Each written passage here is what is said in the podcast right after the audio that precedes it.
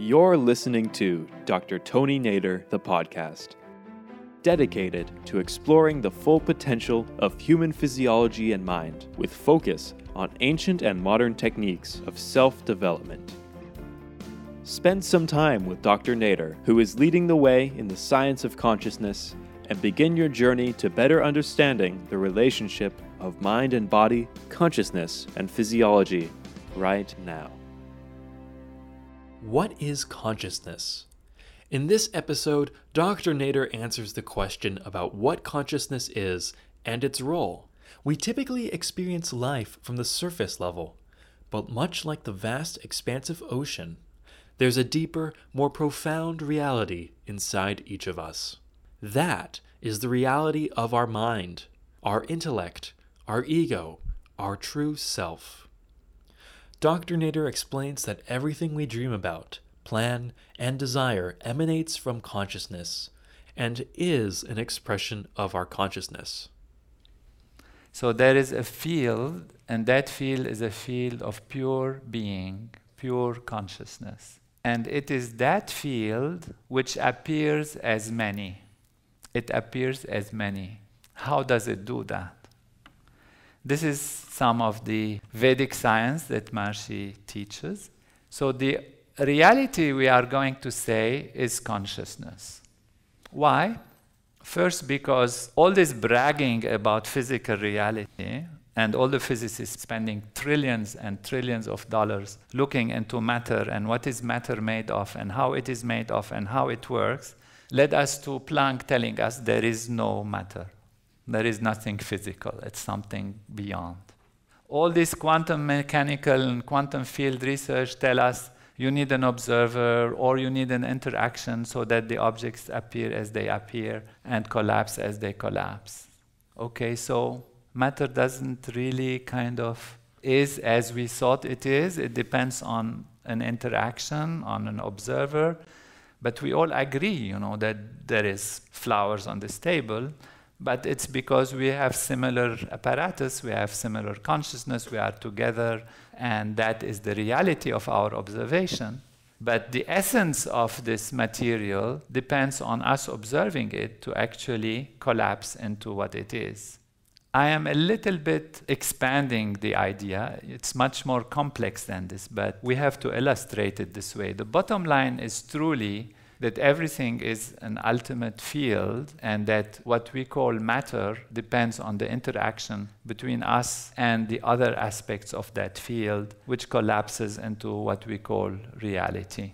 So, from the perspective of physics and physical reality, this is what we find. From the perspective of consciousness, what we find is this is the one thing we can be sure about. This is the only one thing we can be sure about is that we are conscious. That thing which is so amazing and so complicated to analyze physically and scientifically is the only thing that we as humans can be sure about. We are sure that we are conscious. When we are not conscious, nothing exists. We are not observing anything, you know. Who tells you that when you fall asleep, the whole universe doesn't go into, into non committed, existential, pure being? The moon vanishes, the earth, the universe goes away. All your friends, relatives, the tables, the house is gone. Who tells you? You tell yourself when you wake up in the morning, if somebody wakes you up, you look at it and you see it, it's there. But who tells you that you have not just created it and recreated it and you recreate it all the time? I'm saying this as a bit of an exaggeration. But just to illustrate the point and to open and broaden our awareness about reality and non reality. So we are not caught into a, between quotation mark, hard and fast reality, and that we know we can do anything, change anything, transform anything from the level of consciousness. So, what is consciousness? If we want to go back and answer the question, what is consciousness? And I have written an article in a mathematics journal, and the title of the article was Consciousness is all there is. Consciousness is all there is. There is nothing else. Consciousness is all that there is. Now, does it mean the table doesn't exist? Does it mean the moon does not exist? Does it mean that I, as an individual entity, personal qualities and personal abilities, does not exist? No, it doesn't mean at all that we don't exist. We exist. But what we are made of is consciousness. The stuff of reality is consciousness. This is a proposal. Now, it is complicated to try to say how then this consciousness creates this or makes this appearance as matter. See, we have turned the problem around. The problem was how does matter create consciousness? You start with some elementary particles, they come together, they create, you know, atoms, molecules. Then the molecules come together, they create cells. The cells come together, they create tissues. The tissues create organs, then organ systems. We have a brain, very complex and electrical activity in it. And this brain creates consciousness. How can it create consciousness? This is the question which eludes every scientist and every philosopher. And then the philosophers were saying, okay, let's solve the problem by saying there are two things there is the spiritual reality, the consciousness side, and there is the material reality, two different things. This is Descartes, huh? Descartes dualism. There are two things, and we solve the problem. But the question is how these two things talk to each other. You know, how do they happen to be able to, to communicate? One is non material, one is material. How does the material talk to the non material? And how the non material, spiritual or consciousness side, can talk to the material. That's the crux of the problem. So the scientist said, well, let's eliminate then consciousness. Because material then creates consciousness. Somehow one day we will find out. Or consciousness is just simply an illusion. That's one problem, one way to solve the problem. But we're not happy with this because we just said the only thing we're sure of is consciousness, and the physicists are telling us matter doesn't exist. So what are you talking about? You know, how can that which does not exist, matter, create that which either exists or doesn't exist, or there is nothing that exists? You know, that is where the illusion and all these things comes. Maya, they call it. That is one way to look at the problem. But if you look at the problem the other way around, you say consciousness creates matter, then you also have a problem. How can consciousness create matter? How is it possible for consciousness to create matter? If matter cannot create consciousness, we have a simple solution. We say consciousness creates matter. But then we have a new problem. How does consciousness create matter? Because matter, we see it. It's there. It's real. Okay, we touch it. Our consciousness is touching, is feeling. So we can't say we're living in a 3D holographic universe. We could, but you know, it's it's really, really there. We feel the pain, we feel the joys, we feel everything. And there is a mechanism by which consciousness creates what looks like matter. The mechanism is based on the nature of consciousness. What is the nature of consciousness? What is its essential nature? To expand? Um, well, you could say, but when you say consciousness, why should you say to expand? You know, why should it expand? Expansion is a phenomenon, and it's not obvious that this phenomenon is part of being conscious. What's the nature of consciousness? To be aware of it. Yeah, it's called consciousness, you know, for some reason. We could have called it uh, love, or we could have called it uh, passion, or and this, the essence of life is bliss, or whatever, which is fine, and we'll find that these are real and they exist in consciousness. But when you say consciousness, we are saying it's something that is conscious to be conscious. So the nature of consciousness automatically means it is to be conscious. Okay? What is it conscious of? Of itself. Because there is nothing but consciousness. it is only capable or able to be conscious of itself because there is nothing else to be conscious of. But here comes a phenomenon where consciousness now is seeing itself as an observer and an observed. Without an observer and an observed, you are not conscious of anything. You don't know anything. To know something, there must be a knower and a known.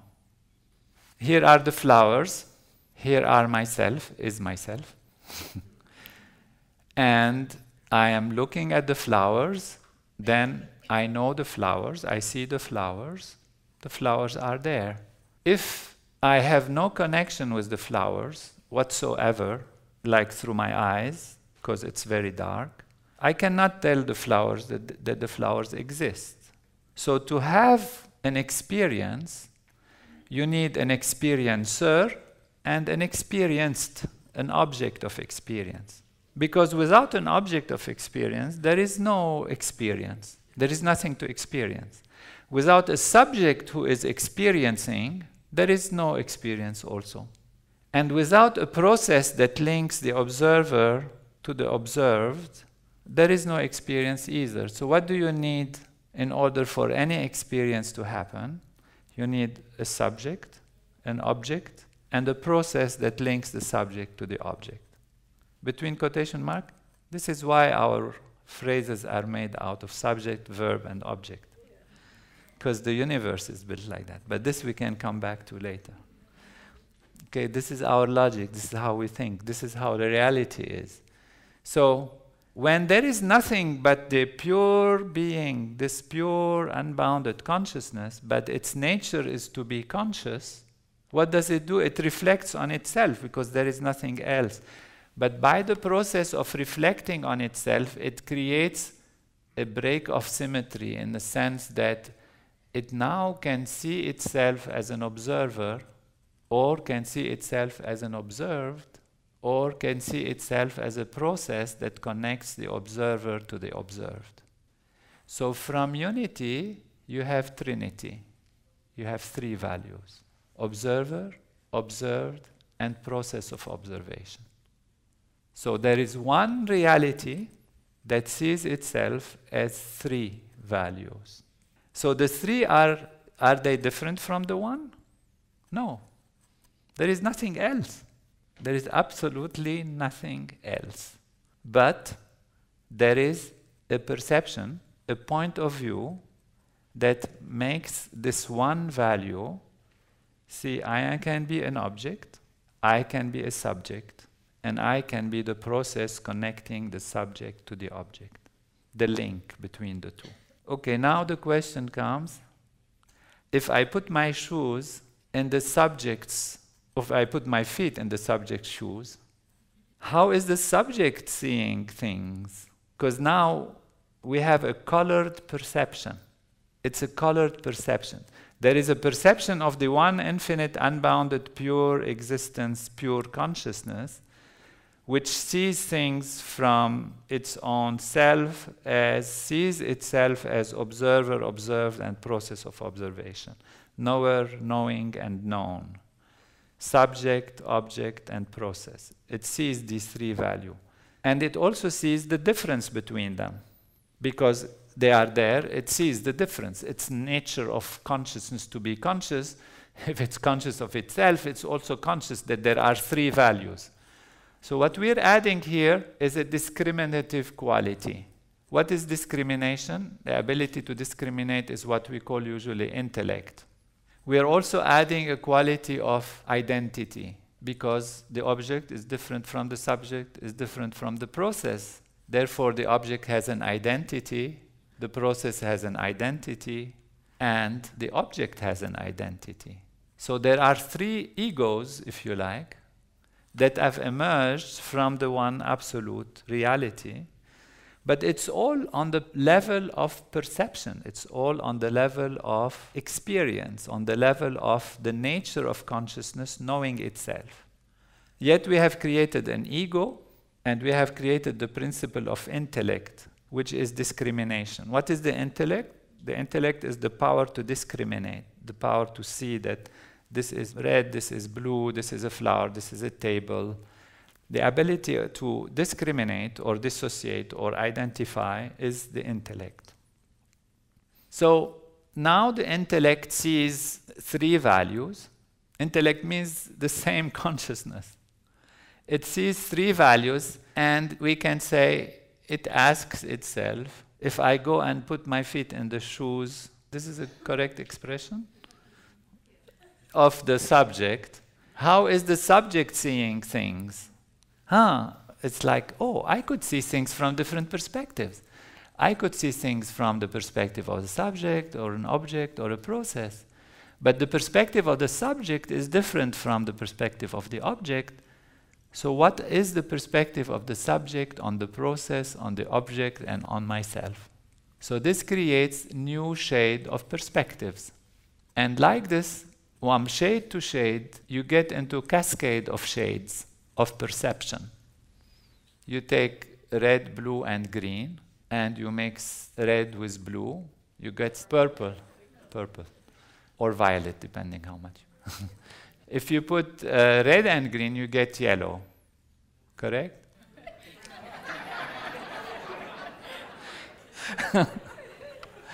so it's good you're awake. so now you take the yellow and put it with this one and put this one with this one and you generate infinite number of shades and hues of colors correct? That's all there is. That's the whole story. The difference is the difference is that if each color or each new perspective forgets that it is part of the whole then you get separate identities. Separate identities mean individual realities. And so all that we all are is just different perspective of infinity on itself.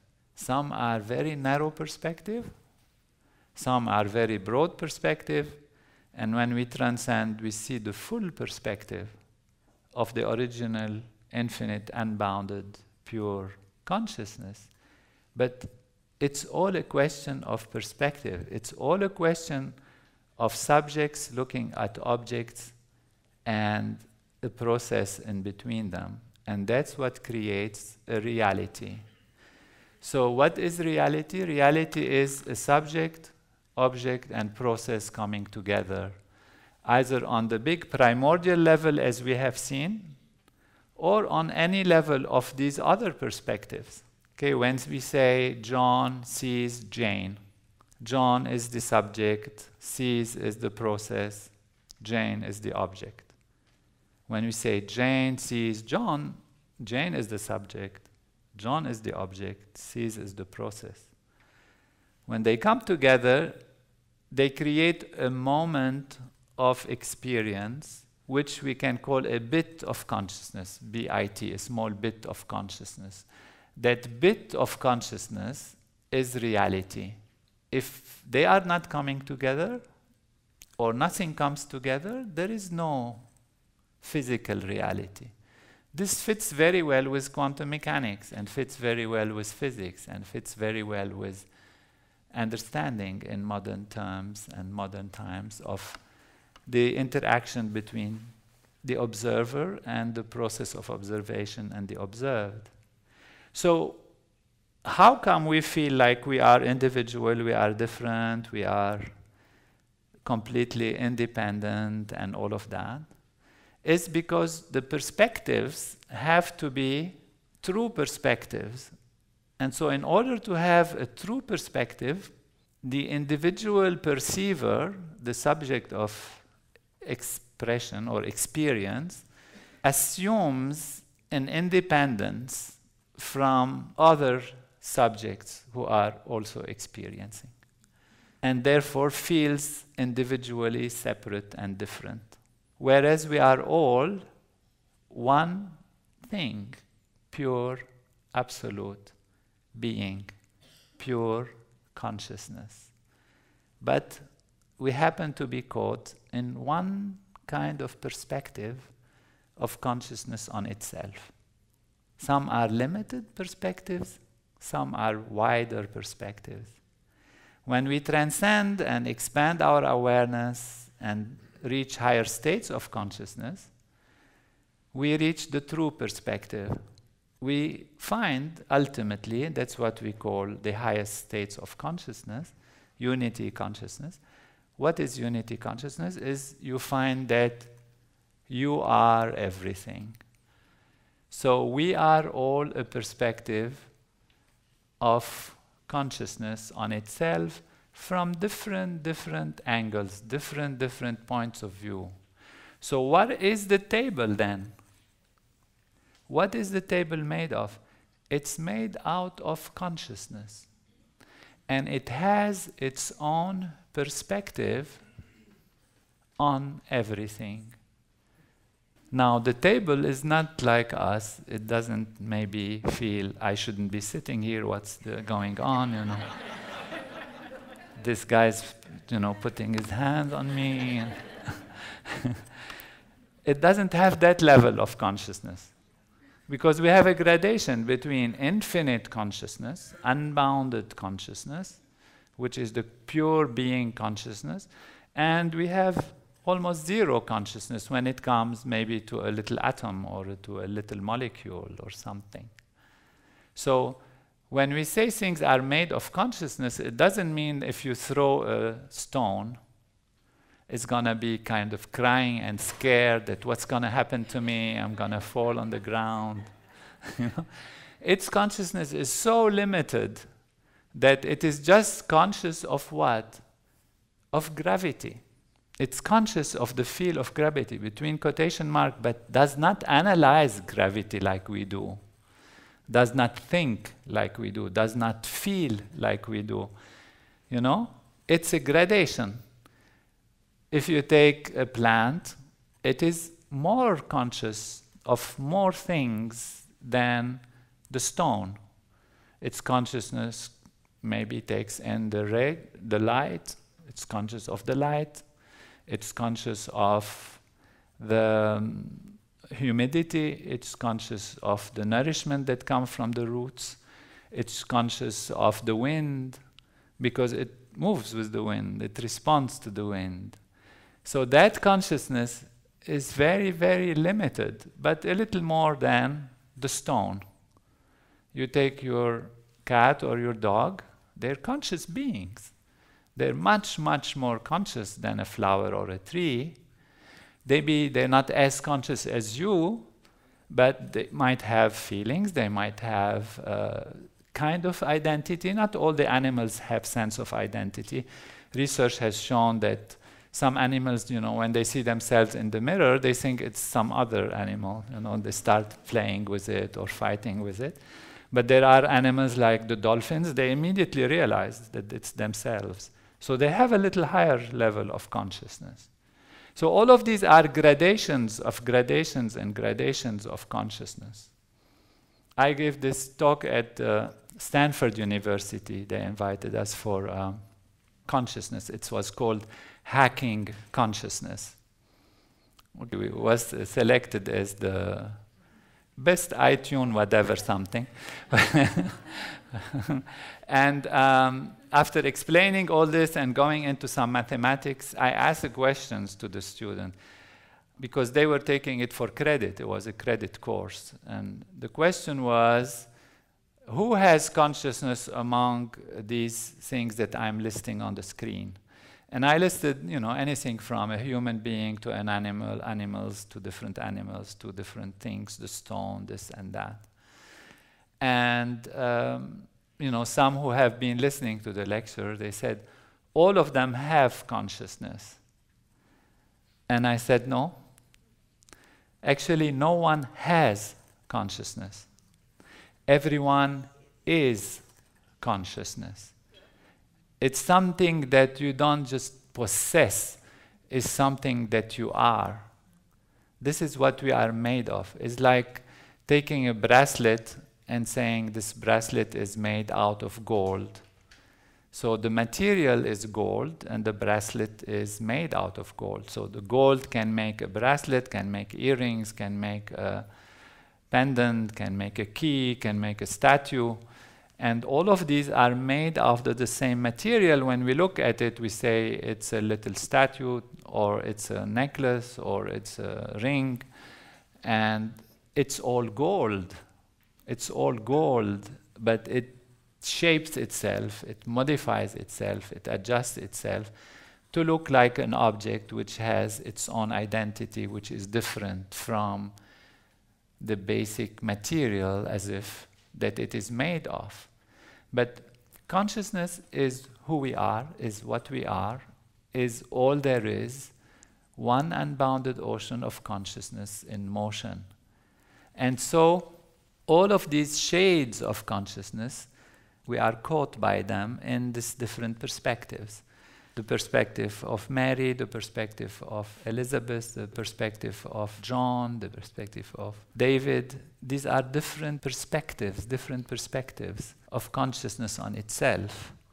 And if we think that they are independent of the reality of the unbounded consciousness, then we fall into the illusion, the Maya. This is the term, if you hear Maya, the term Maya in Sanskrit means illusion. And people talk about Maya as if the world does not exist. It's all a Maya, it's all an illusion. That's not what it really means. The world actually exists, it is there. But the Maya is that the table, the flower, and myself from the material that we are made of are different. Actually, we are all one unbounded consciousness with its different perspectives. So we are different, of course, but we are not different in essence.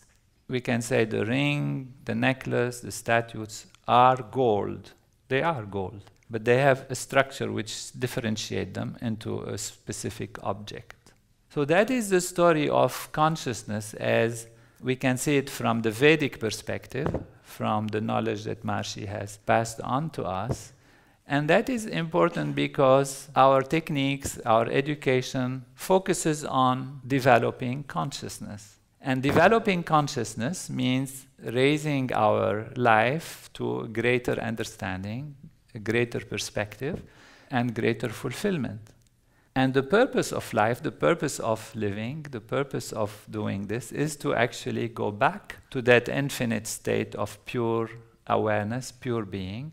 This is where fulfillment is because we then experience totality, experience wholeness, and live in fulfillment, which is the experience of bliss, the experience of happiness. Why? Because then there is nothing missing, then there is nothing lacking you know, is again about knowing oneself, loving oneself, understanding oneself, and not letting oneself think that I am just that individual with those problems, with those qualities, with those difficulties, and I wish I was like this and I would love to be like that, etc.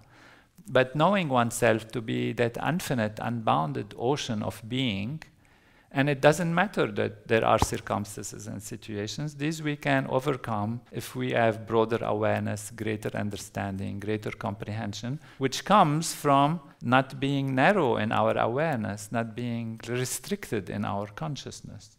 Restriction allows us only to experience that much, only to know that much, only to be that much. And openness, grandness of reality of who we are opens to us the unified field and therefore allows us even on the physical on the surface level to live life in greater fullness and greater happiness and greater achievement. Thank you for tuning into dr tony nader the podcast. And if you're interested in learning more from dr nader please follow him on facebook twitter instagram and youtube